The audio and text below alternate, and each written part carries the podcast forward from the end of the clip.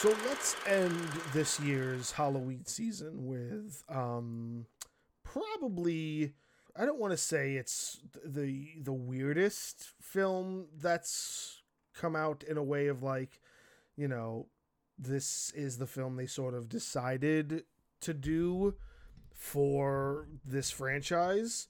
You know, we're talking about a film that has roots in a deeper version of what horror film history is. You know, when you think of The Exorcist, you really think of that first one from the seventies. I think it's like nineteen seventy-one or seventy-two, if I'm not mistaken. It might even be seventy-three. Um, because the novel is from the late sixties, so the movie has to be early seventies. If I if I if I'm remembering correctly, I believe my time frame is right on that. But you're talking about a set of films that there are tons of exorcism films out there, but they're not all connected like these ones are. The essential trilogy is The Exorcist, The Exorcist two, and The Exorcist three. I think there's another name for The Exorcist two. Then there's the prequels that came out, which were Exorcist the Beginning, and then another one that I think was just titled Prequel to The Exorcist, something weird like that. Now we have another entry, which they've labeled a reboot, but it's not. It's one of these new requels that they're doing. And what's interesting is when you look at the guy who directed it, it's directed by the same guy who...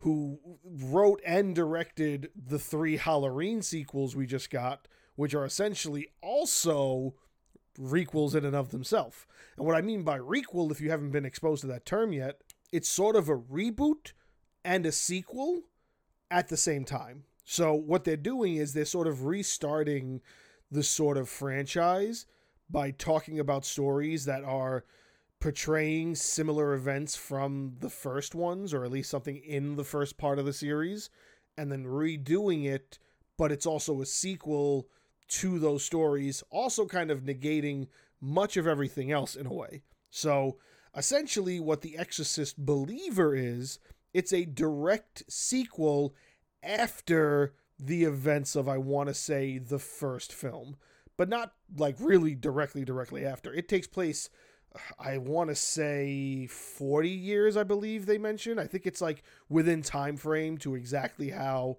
like if they said that the year of the first Exorcist and all the events that happened there actually existing in those words in that world, if it's nineteen seventy, it takes place this year. So if I do that math correctly, that's fifty years. So yeah, forty or fifty years after the events of that first film is where this, this story picks up and takes place. Now, what originally was portrayed as being this sort of double possession sort of is, but then it sort of isn't because it's unfortunate. Now, th- this doesn't have a lot of good reviews. It's made its money, you know, it's financially relatively successful in terms of what you would expect. But critically, it's not very well received. A lot of people don't like it. I'm not saying I don't like it. What I'm saying is that it has a lot of flaws. And a lot of those flaws are in its marketing, because from the marketing, we saw a lot of what we expected to be a double possession. You sort of get that. But they, like, cut it off at the legs way too often. They make it where too many things are missing to make it make enough sense or to make the story a little bit better. Like, they focused on certain things that also progressed the story forward while not focusing on the things that would add to the story in a positive light. Like, there is such a thing as fodder. I've mentioned that in plenty of, of my entries on different movies throughout the years that I've been doing this. Movie fodder is a real thing, where they just bloat out a film to make it longer, and because it's longer, it means it means more. Not true. Like, if you have the good quality storytelling aspects and good plot devices within a film, you can make it all make sense, have a lengthy enough film, and have it do justice to whatever story you're trying to tell. Because it was missing so many things that you needed for this sort of quote-unquote dual possession storyline, it falls short in a lot of areas. So now what happens in the film and what exactly takes place? Okay, so not going to ruin too much of it, but the basic synopsis is, yes, it is sort of still a dual possession. What happens is these two girls who are sort of friends go into the woods to do a seance, of course. Why do they want to do a seance? Well, because one of the girls' mother died uh, in an earthquake in another country, and she was pregnant with her. And the father kind of had the choice that he needed to make where he had to save one of them or the other was going to sort of die. And that's what you sort of saw that it was kind of setting up. So the daughter lives, the mother dies, he raises her. She's like sixteen now. So those events happen way much longer. She's never met her mother and she wants to do the seance because she wants to talk to her mother. Of course, seance goes wrong and then they go missing. And of course, that's when the families kind of connect and they go off trying to find them. They don't find them. They pop up randomly three days later. They think it's been a couple of hours. And of course, they're all ex- they're all kind of showing really extreme behavior. They run a bunch of tests. Nothing is physically wrong with them. They take them home and then you're shown the perspective of what it's like with them when they're home. And I should actually rephrase it. I say them. You don't actually see one of the girls. You see the girl that's the main focus of the story, which if they were going for a dual sort of possession, you would have all of these story aspects shown from the other girl's mind as well. But they didn't do that. So because they didn't do that, you you you lose any sort of feelings you have towards this character. You don't care about anything she does or anything that happens to her because you haven't done all of the same character building that you're now doing with this girl, because they show her with her father and her father tries to like bathe her and she can't do it and she's having seizures and she's getting snippy with him and she's seeing things in the house and you see all that from one girl. You need to see all that from both girls to have the same sort of investment in either of their stories by the end of it all. Because they left out a lot of that, which I believe maybe there was some cuts made, there were decisions made beforehand. So if that's the case, maybe there's a director's cut line around there somewhere that I would love to see, because I really would love to see something that made me more investment in the other girl than the one that the film basically focuses on the entire time. Essentially, they get put into a mental asylum. The father is given the, the perspective that it could be a possession.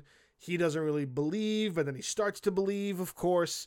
And then he learns about the exorcists, uh, or the, ex- not an exorcist, an exorcism of Reagan decades beforehand.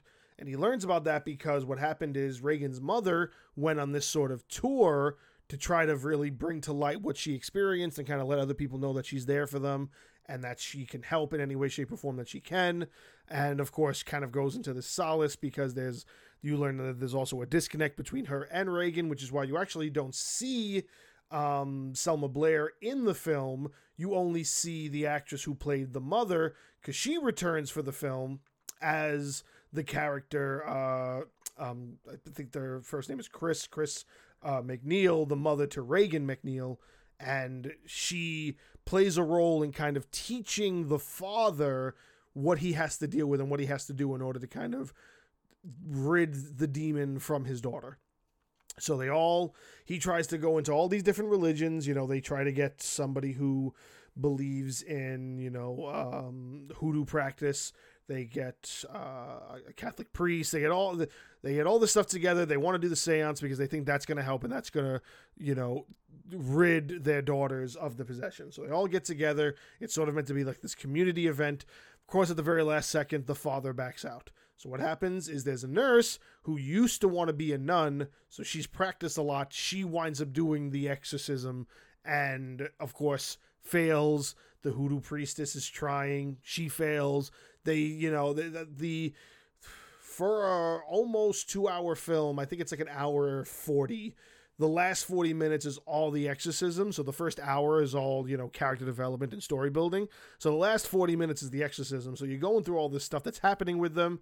And then, of course, what happens is the demon tri- that doesn't trick them, but presents them with a way out that essentially says, you must pick one to survive. We will keep one. One will stay here, essentially. So it's trying to make them butt heads and whatnot.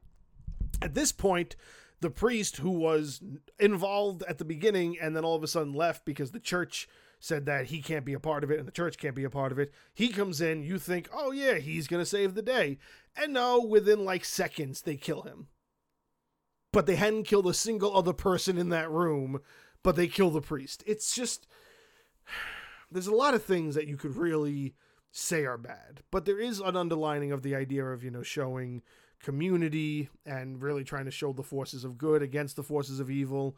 But essentially, at the end of the day, this is a movie where the evil kind of wins. I don't want to tell you how. You definitely have to see it if you haven't yet and, you know, give your own perspective on it.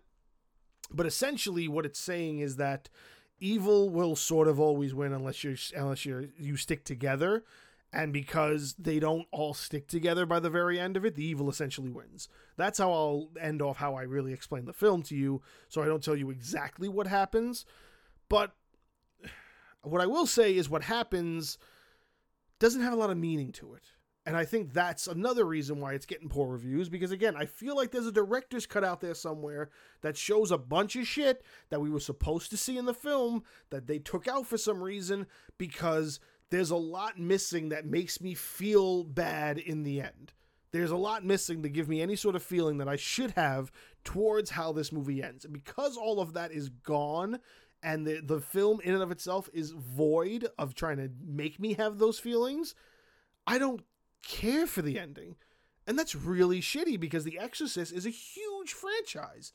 You're talking about there being five films deep. This is the sixth film. It's supposed to be a really good requel with a guy backing it up that has experience in this before. Oh, did, did I also mention that one of the story writers for it was Danny McBride? I don't think I, I mentioned that yet, but yeah, Danny McBride, he's also attached to this film in some way, shape, or form. Very strange. Everything is very strange, and it just all doesn't add up the way it should. So it's kind of upsetting. But there's another one planned. Maybe he's going to try to ade- redeem himself. Maybe not. I don't know. But yeah, I mean, for an exorcism movie for this year, it could be worth it. But I, I would definitely say, like, you will be scared, but you might also be disappointed.